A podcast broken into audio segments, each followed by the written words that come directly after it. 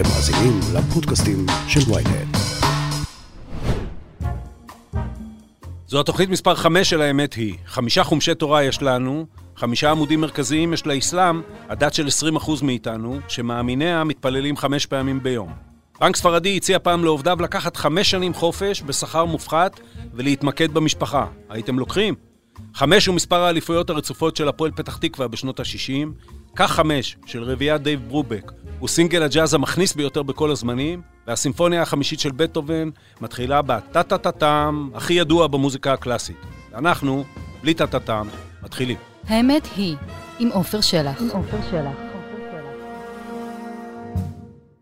אני מכיר את שאול אריאלי כבר 40 שנה, וכבר כשהיה קצין צעיר הוא היה עקשן גדול. שאול גדל בצנחנים, כמפקד החטיבה הצפונית בעזה, הוא יישם שיטות ניהול מהעולם האזרחי במרדף אחרי מבוקשים.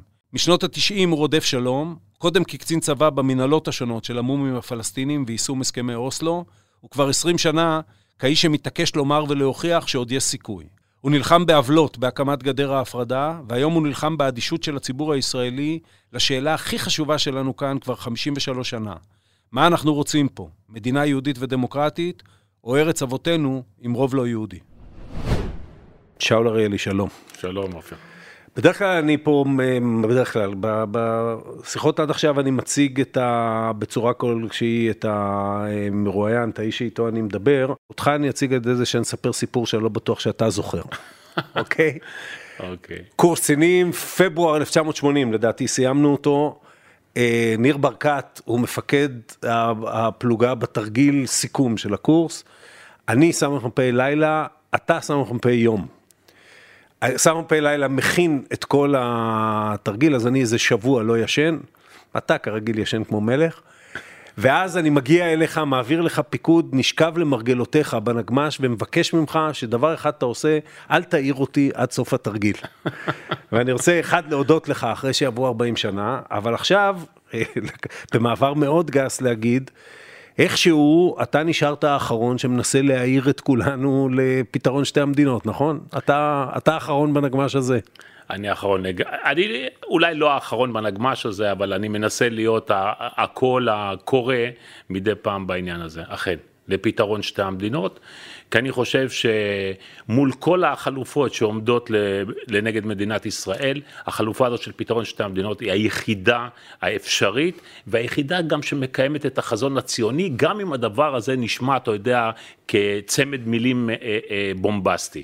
ואני עדיין מאמין בהיתכנות הפיזית המרחבית של הפתרון הזה, יש קושי היום בהיתכנות הפוליטית להגיע לפתרון הזה, אבל אה, אנחנו נצטרך להגיע לשם בסופו של דבר. אנחנו כמובן נרד לפרטים של כל הדברים האלה, אבל בואו בוא נסתכל אחורה ונשאל למה בעצם נשארו כל כך מעט אחרונים על הרכס. אוקיי, אז אנחנו מכירים את השבר של 2000, ואנחנו מכירים את, ה, את הסיפור של אה, נתנו, הצענו להם הכל והם לא לקחו ואין פרטנר וכל הדברים האלה. אבל זה באמת זה, או שזה משהו יותר עמוק?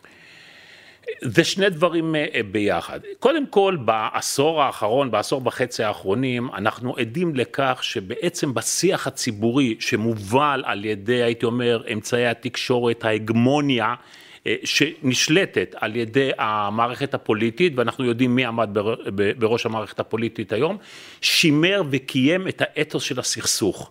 ויצר תודעה בקרב הציבור הישראלי ששוללת כל פתרון או כל אפשרות. ואתה יכול לראות את זה בסקר נפלא שעושים מדי שנה, דרך אגב, ב-INSS, אה, ואתה יכול לראות שככל שהגיל יורד, התמיכה בפתרון שתי המדינות יורדת, כן. משום שקבוצת הגיל הצעירה שהיא 18 עד 26, גיבשה את התודעה הפוליטית שלה בעשר השנים הללו. היא לא מכירה כמונו את השלום עם לא, מצרים. אבל זה לא דרג פוליטי עשה לה, זה זה שכשהם היו ילדים קטנים, אה, ההורים שלהם פחדו לצאת איתם לרחוב או לשבת איתם בבתי קפה, כי בתי קפה עלו באוויר.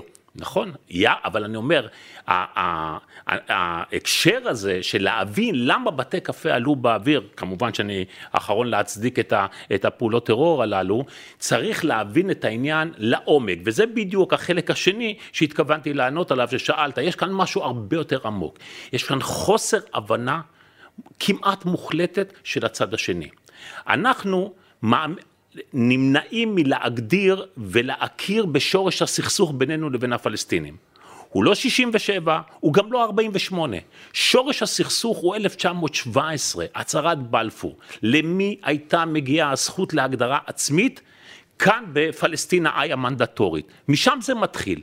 וכשאתה בוחן את העניין הזה, אתה מבין את גודל הוויתור הפלסטיני לעמדתם שעה שהם מסכימים להקים מדינה פלסטינית רק ב-22 אחוזים מפלסטינה המנדטורית. אתה, אתה, נכנס, אתה נכנס לפרטים, אני רוצה אה, תכ, אה, בשלב הזה עוד להישאר למעלה. ואני אומר לך בלמעלה שמה שאתה אמרת הוא בדיוק שורש הטיעון הנגדי לך, כן?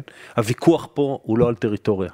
הוויכוח פה הוא לא על 4% לפה או 3% לשם וחילופי שטחים עוד חלוץ. הוויכוח הוא על עצם קיומה של מדינה יהודית ריבונית במקום הזה, ועם זה העולם, הפלסטינים, העולם הערבי, אולי אפילו העולם המוסלמי, לא יסכימו אף פעם, ואי לכך כל השאר הוא פרטים של אנשים שמשלים את עצמם. זה הטיעון הנגדי נכון, האמיתי. נכון, אבל עופר, אני חולק עליך, עובדתית. כן.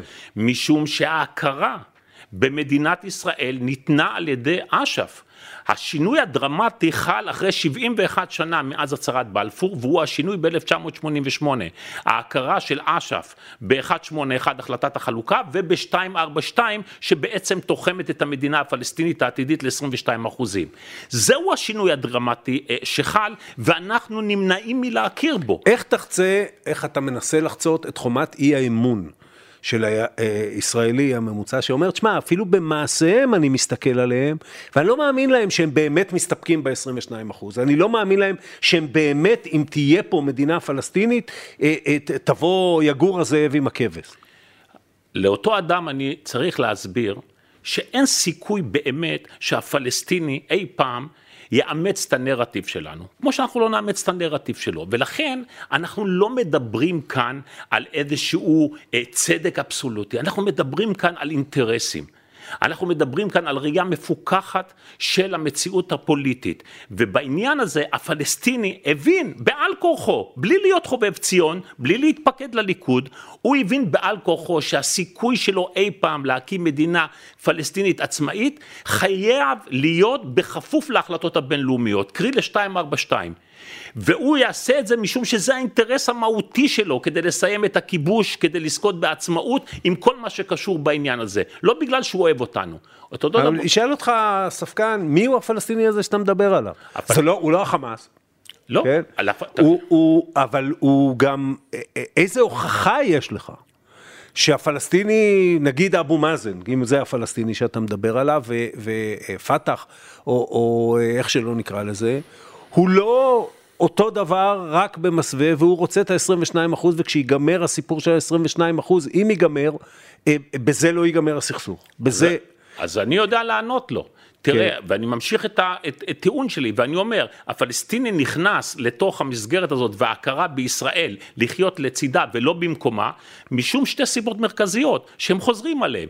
אחד, הלגיטימציה הבינלאומית שיש לישראל בקווי 67, ושניים, העליונות הצבאית הישראלית.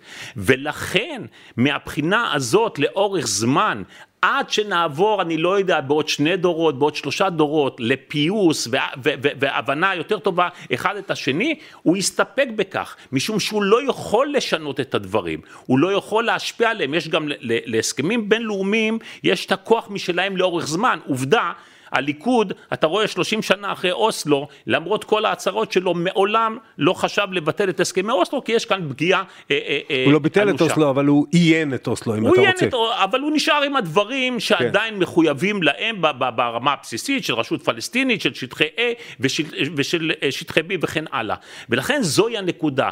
אנחנו צריכים, אנחנו צריכים לראות בדיוק את הדברים, מהצד של האינטרס הישראלי. מה משרת אותנו הכי טוב? מה יבטיח את קיומה של מדינת ישראל כמדינה דמוקרטית בעלת רוב יהודי שיאפשר את הזהות היהודית שלנו?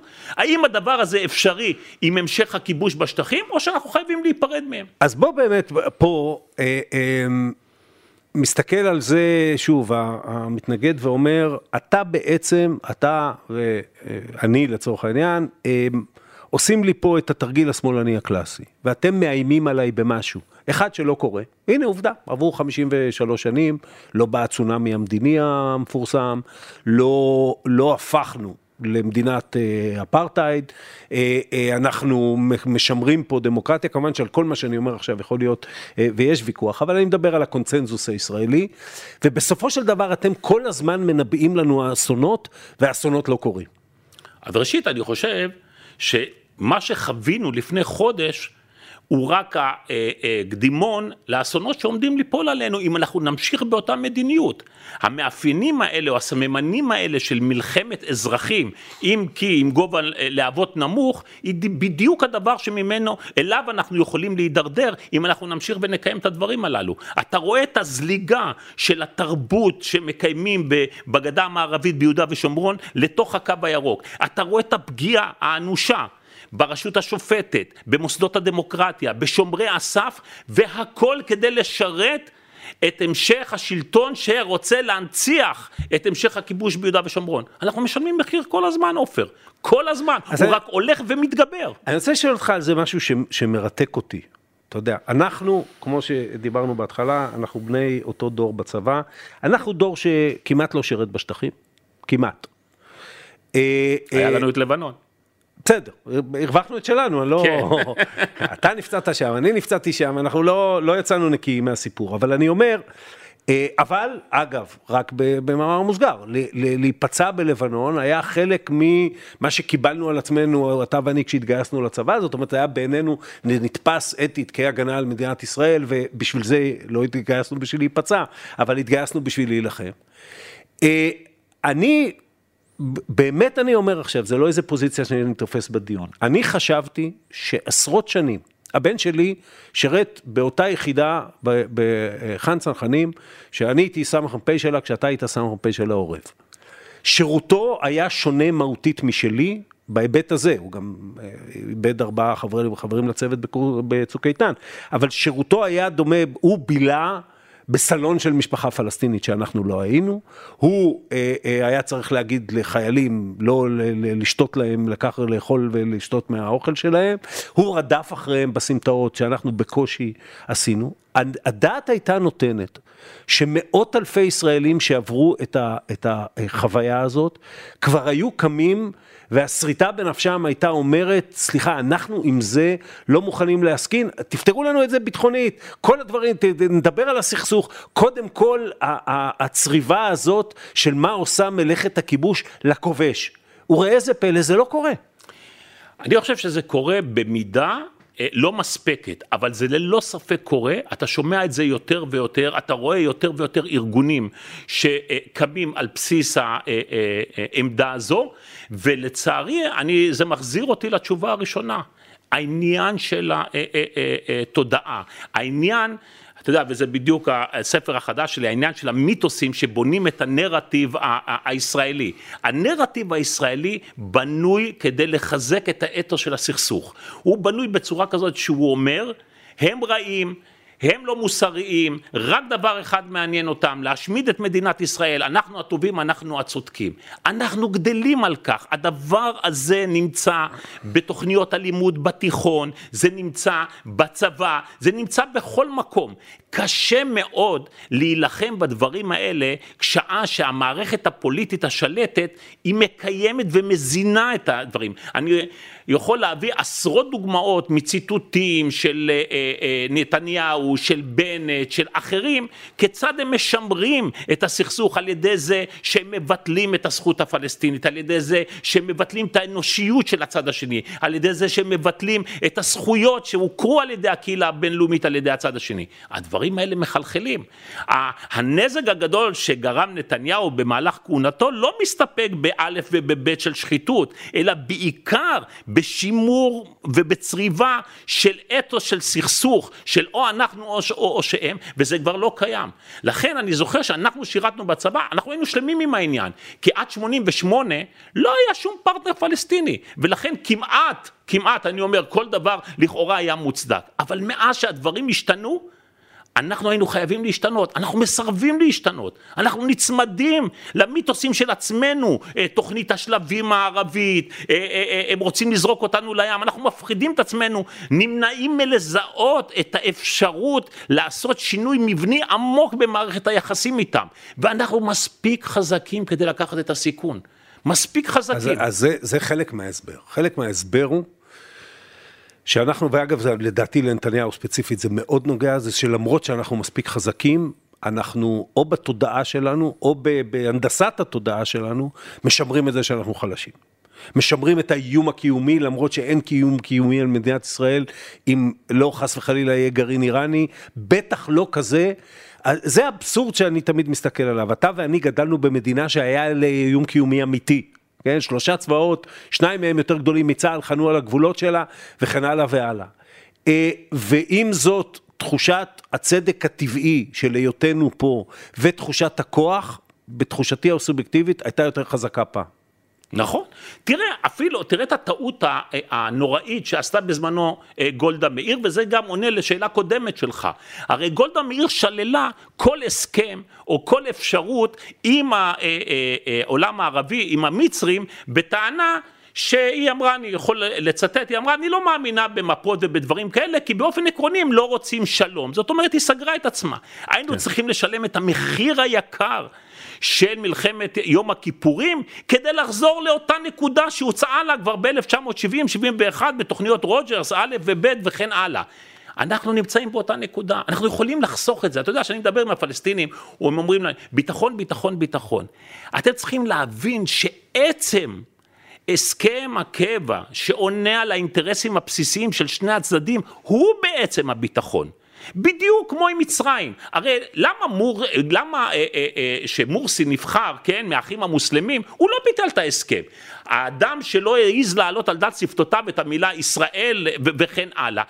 משום שזה היה הצורך האסטרטגי. לכן אני אומר, בוא נהיה צנועים בשאיפות שלנו להסכם שלום עם, עם הפלסטינים. נדבר על האינטרסים, נדאג שלכל צד יהיה חשוב לשמור על ההסכם. בלי אהבה מאוחרת, בלי ניגוב חומוס אה, אה, אה, אה משותף, אלא אינטרסים, ואולי בעוד דור שניים נתחיל תהליך של פיוס, של הבנה אחד עם השני, ואולי נגיע גם לדברים אחרים. אני, ופה אני אגיד לך איפה לדעתי אה, אה, המתנחלים האידיאולוגיים ניצחו והפסידו.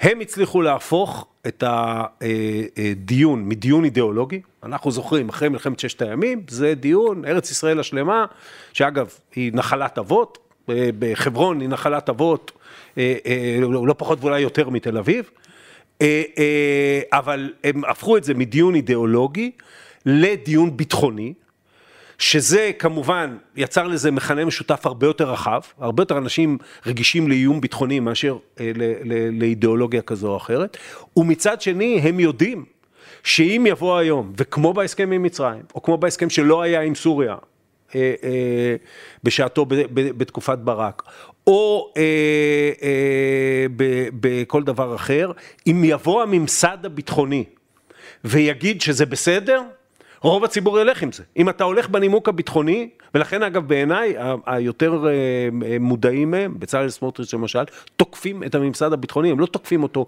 כי אכפת להם מצה"ל, הם תוקפים אותו כדי להחליש את העמדה שלו בציבור. ודאי, אבל תראה, קודם כל, כל הסוגיה של ההתנחלויות לפחות של הזרם הזה שהיה פעם דתי לאומי והפך להיות עכשיו משיחי לאומני, הוא לא רק הנימוק הביטחוני, אני מזכיר לך את העדות אה, שניתנה על ידי מנחם פליקס בבג"ץ אלון מורה המפורסם, הוא אמר ההתנחלות היא לא לשם ביטחון, היא ייעודו של עם ישראל בשיבתו כן, למולדתו. אבל הם הצליחו להפוך את זה לביטחוני, כי אחרת כן. זה היה רק מנחם פליקס ועוד אה, כן, כמה אבל, עשרות אלפי אנשים. אבל עכשיו זאת הבדיחה כן. הגרועה, זאת הבדיחה הגרועה, למה? תיקח, ניקח דוגמה, כולם מנופפים בחשיבותה של בקעת הירדן כמרחב ביטחון אסטרטגי כנגד איום ממזרח. ראשית, שנינו יודעים, כבר חזית מזרחית אין, ולא מתקיימת כבר עשרות שנים, ודבר שני, איראן אין לה כוונות כאלה לשלוח כוחות והיא, והיא רחוקה מאיתנו. אבל יותר חשוב מזה, שים לב לסרבול.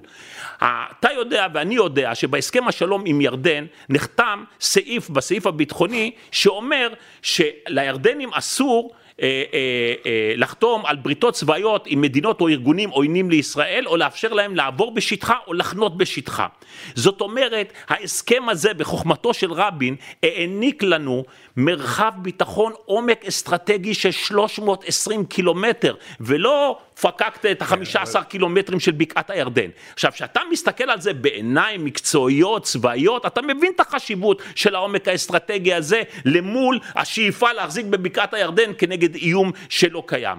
הם מעטלים בדעת הציבור, הם זורים חול בדעת, בעיני הציבור, שהם טוענים על החשיבות הביטחונית של הדברים האלה. יכול להיות שהם הצליחו בעניין הזה, אבל קל מאוד לקעקע את זה, וככל שיגידו את זה יותר אנשים, כן? ואנחנו יודעים על התנועות כמו בזמנו המועצה לשלום ולביטחון או היום המפקדים למען ביטחון ישראל אומרים את זה בכירי מערכת הביטחון אבל כל עוד אנשים ממשיכים ולהמציא דברים אז אתה רואה באיזה מצב אנחנו עומדים.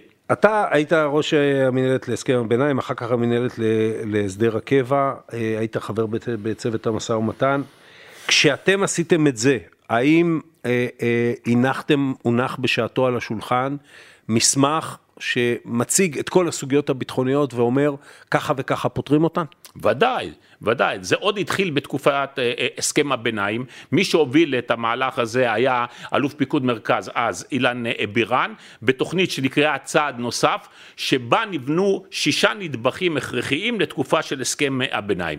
מאוחר יותר, באמצעות המועצה לביטחון לאומי, עמד בראשה אז האלוף במילואים גדעון שפר כממלא מקום, נבנתה תוכנית שלמה לעניין הזה, וכמובן התוכניות של אג"ת, לכן ניתן מענה מוצלח מאוד לכל האיומים ולכל הדרישות הביטחוניות של מדינת ישראל. אני יכול רק להרשות לעצמי ולצטט למשל את אהוד ברק בנאום שלו אה, בכנס הרצליה, והוא אמר, אלה שאומרים לכם שאי אפשר ליישב בין הצרכים הביטחוניים של מדינת ישראל לבין הקמתה של מדינה פלסטינאית, הם טועים. אם תיקחו 90 אחוז, אתה מדבר על הממסד הביטחוני, 90 אחוז מהרמטכ"לים, מראשי השב"כ, מאלופי פיקוד מרכז וראשי אמ"ן, הם יגידו לכם בדיוק את ההפך.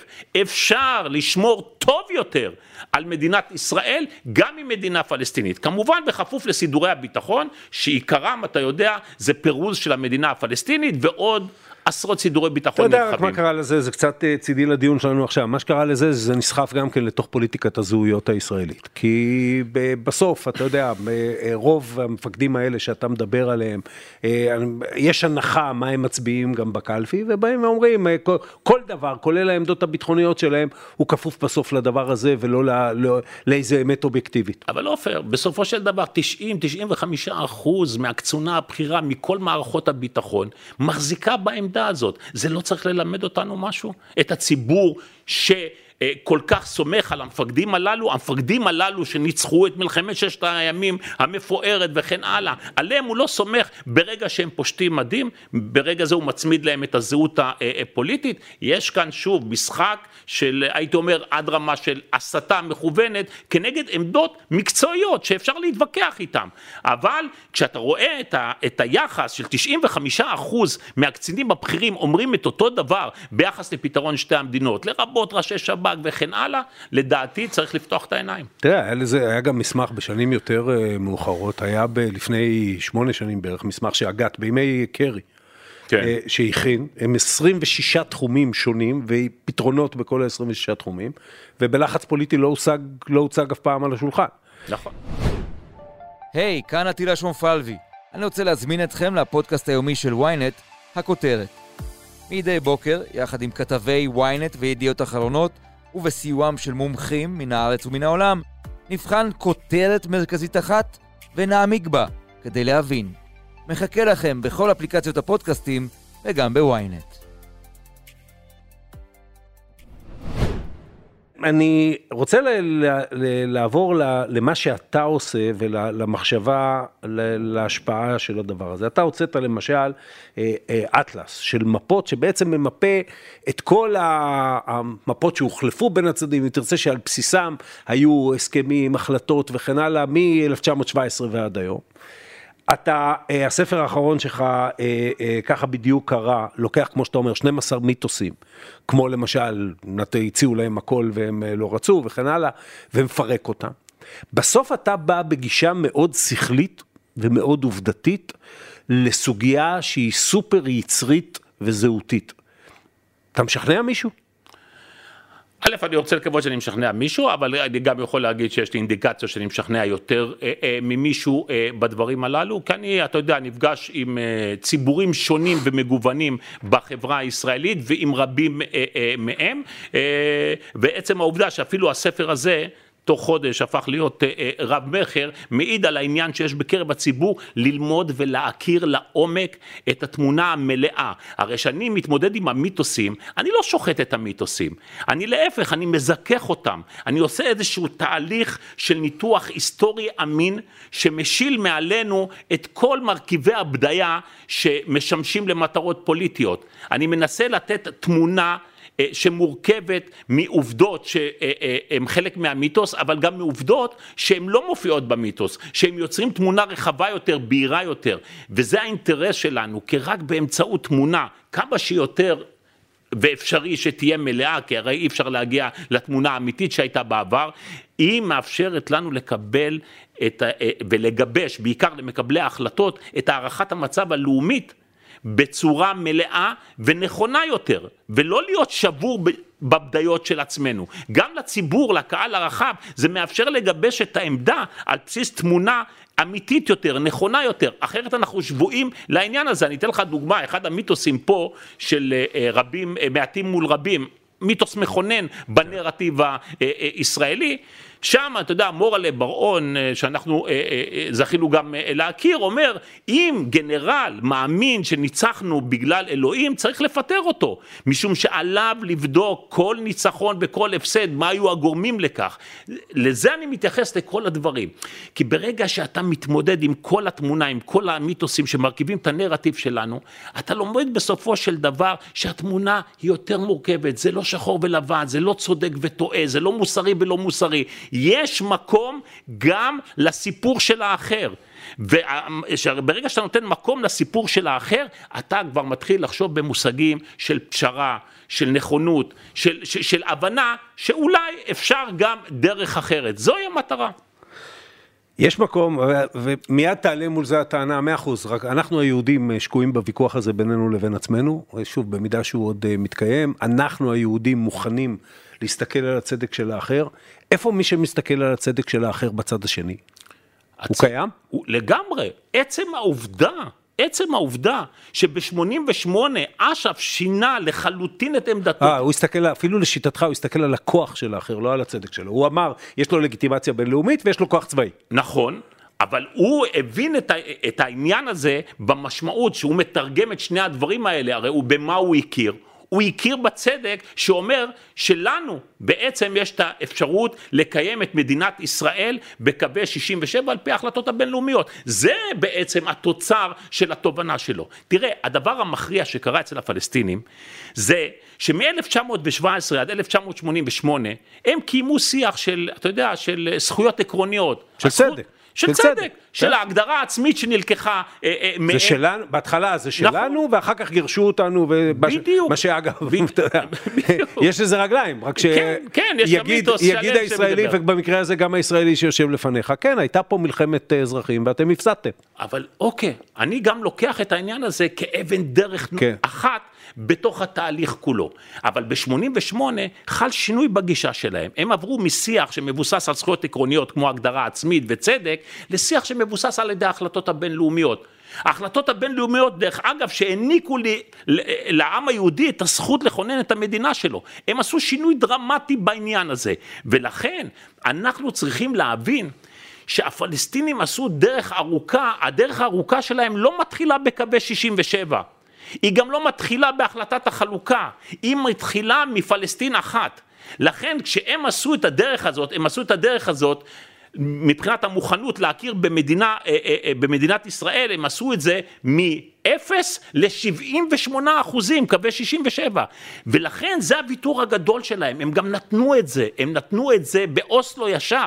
ישראל לא התחייבה לכלום באוסלו, תחשוב על זה. כשאתה קורא את ה-DOP, אתה קורא את הצהרת העקרונות, אוסלו אחד, או שאתה קורא את ההכרה ההדדית בין רבין לערפאת, אין שם בעצם שום נתינה לפלסטינים. אבל במה שאתה אומר, שאול, אם אנחנו מסתכלים קדימה, אתה ברמה מסוימת אה, אה, אה, מעיין את המשא ומתן העתידי.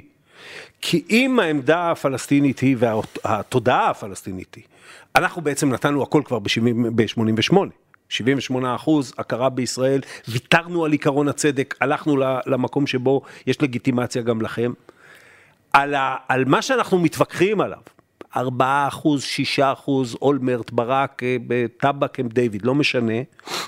כבר הפלסטיני יגיד אין, זה, זה כבר, אני עשיתי צעד כזה גדול, שכבר לא נשאר על מה לדבר.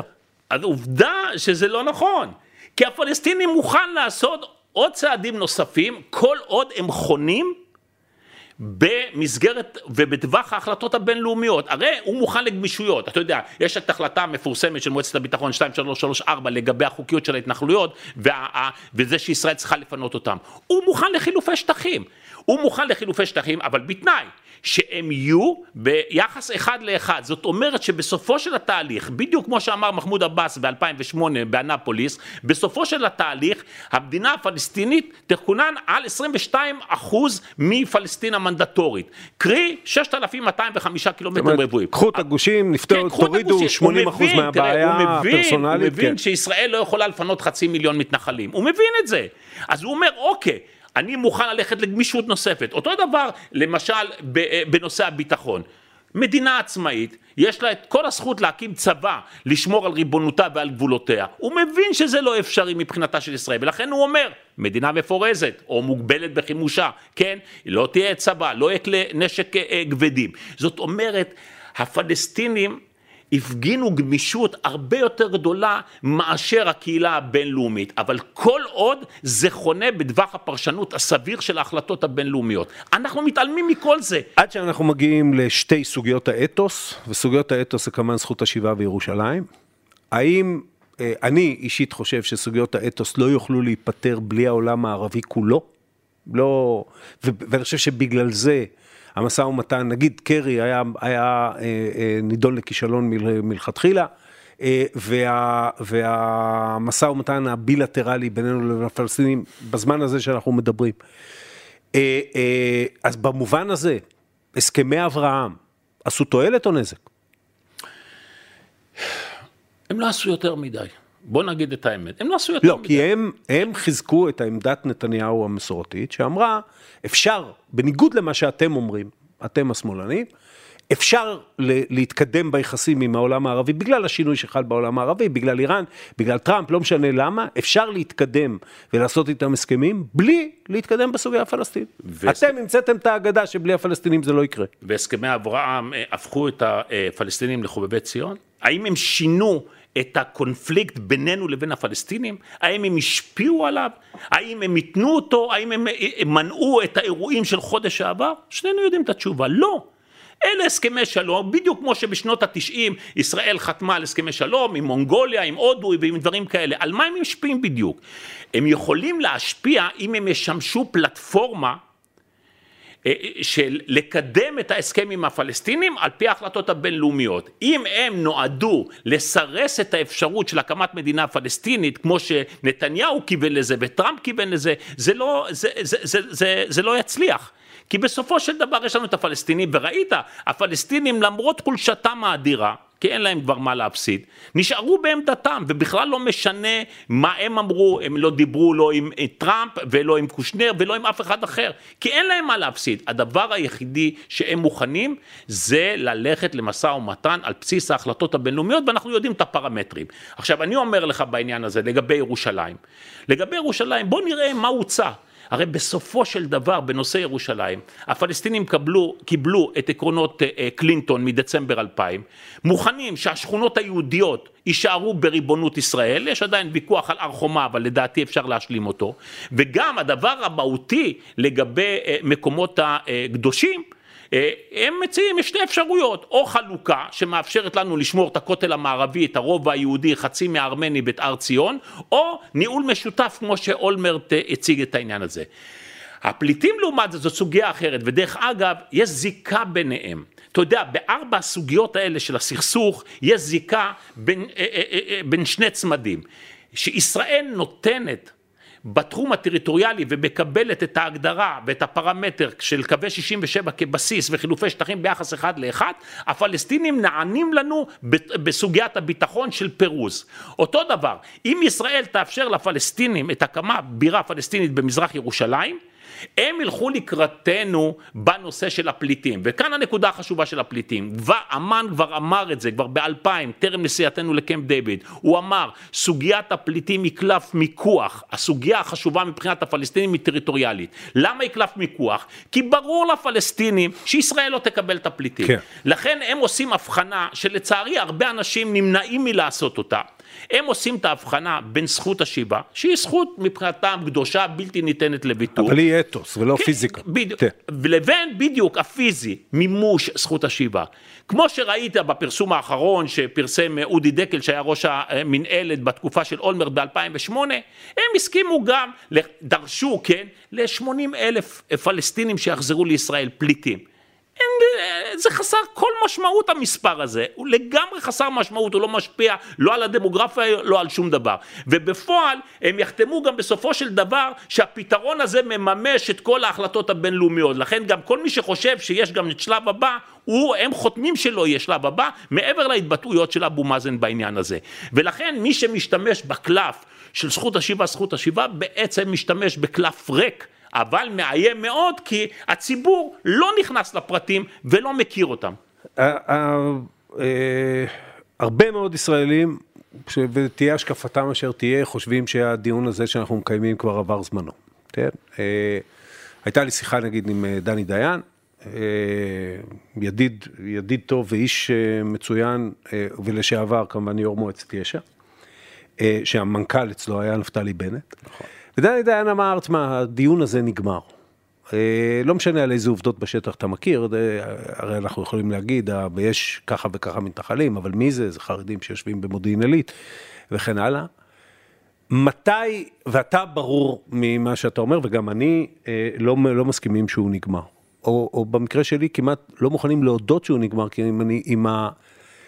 המשמעויות של זה שהוא נגמר לי כישראלי, שרוצה לחיות בישראל כמו שאני תופס אותה, הן, הן בלתי נתפסות. מתי אתה תרים ידיים ותגיד, אני מודה שזה נגמר? בשתי אפשרויות.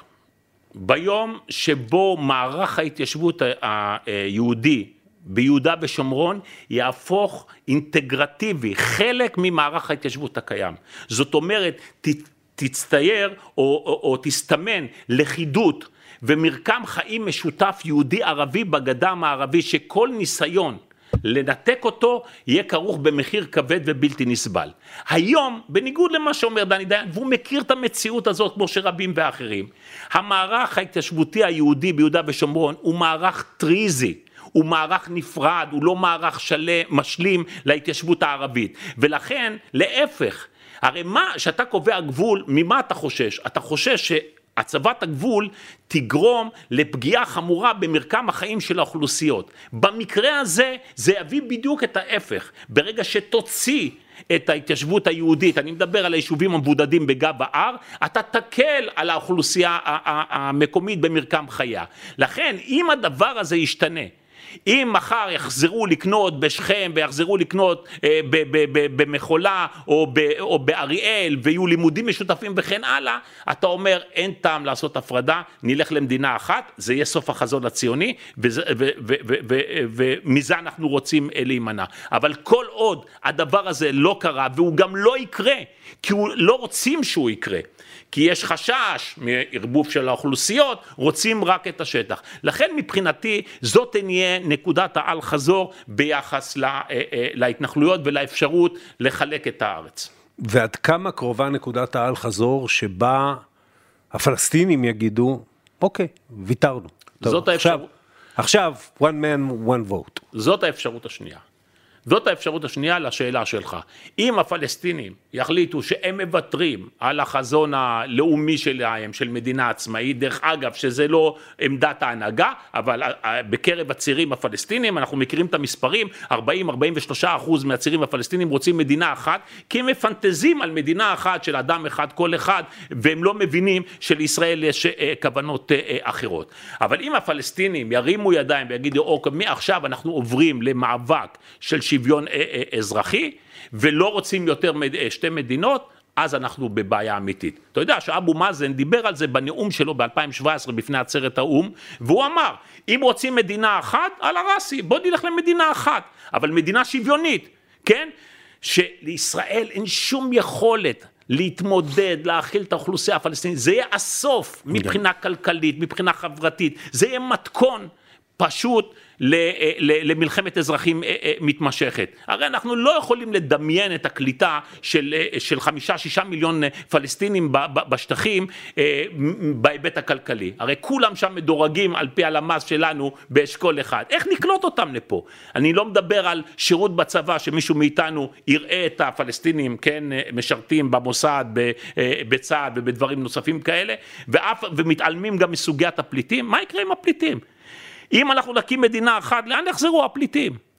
הרי יהיה פה רוב, רוב ערבי, לכן אני לא מאמין וגם אין שום סיכוי שיהיו תהליכים כאלה, זאת אומרת הדבר אולי האבסורדי והציני ביותר עם הממשלה הזאת שקמה, שבנט כראש ממשלה יצטרך להבין שלא יהיה יותר סיפוח אין, לא תהיה אפשרות לספח את השטחים או חלקים ממנה למדינת ישראל. האמריקאים... אתה שואל אותי, הסיפוח הוא, הוא, אתה יודע, איזה טוטם שמישהו תלה על הקיר. אז מה? אז מה האפשרות, עופר?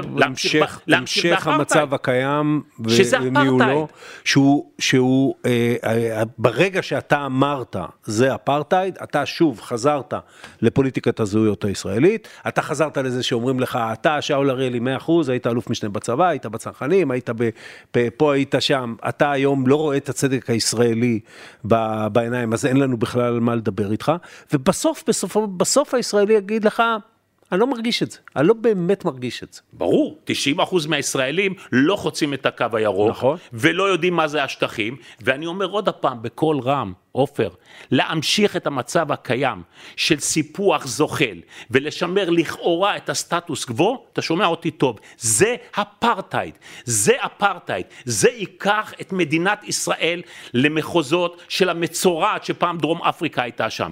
תהליך שלא קורה בשנה אחת, הרי כל ה...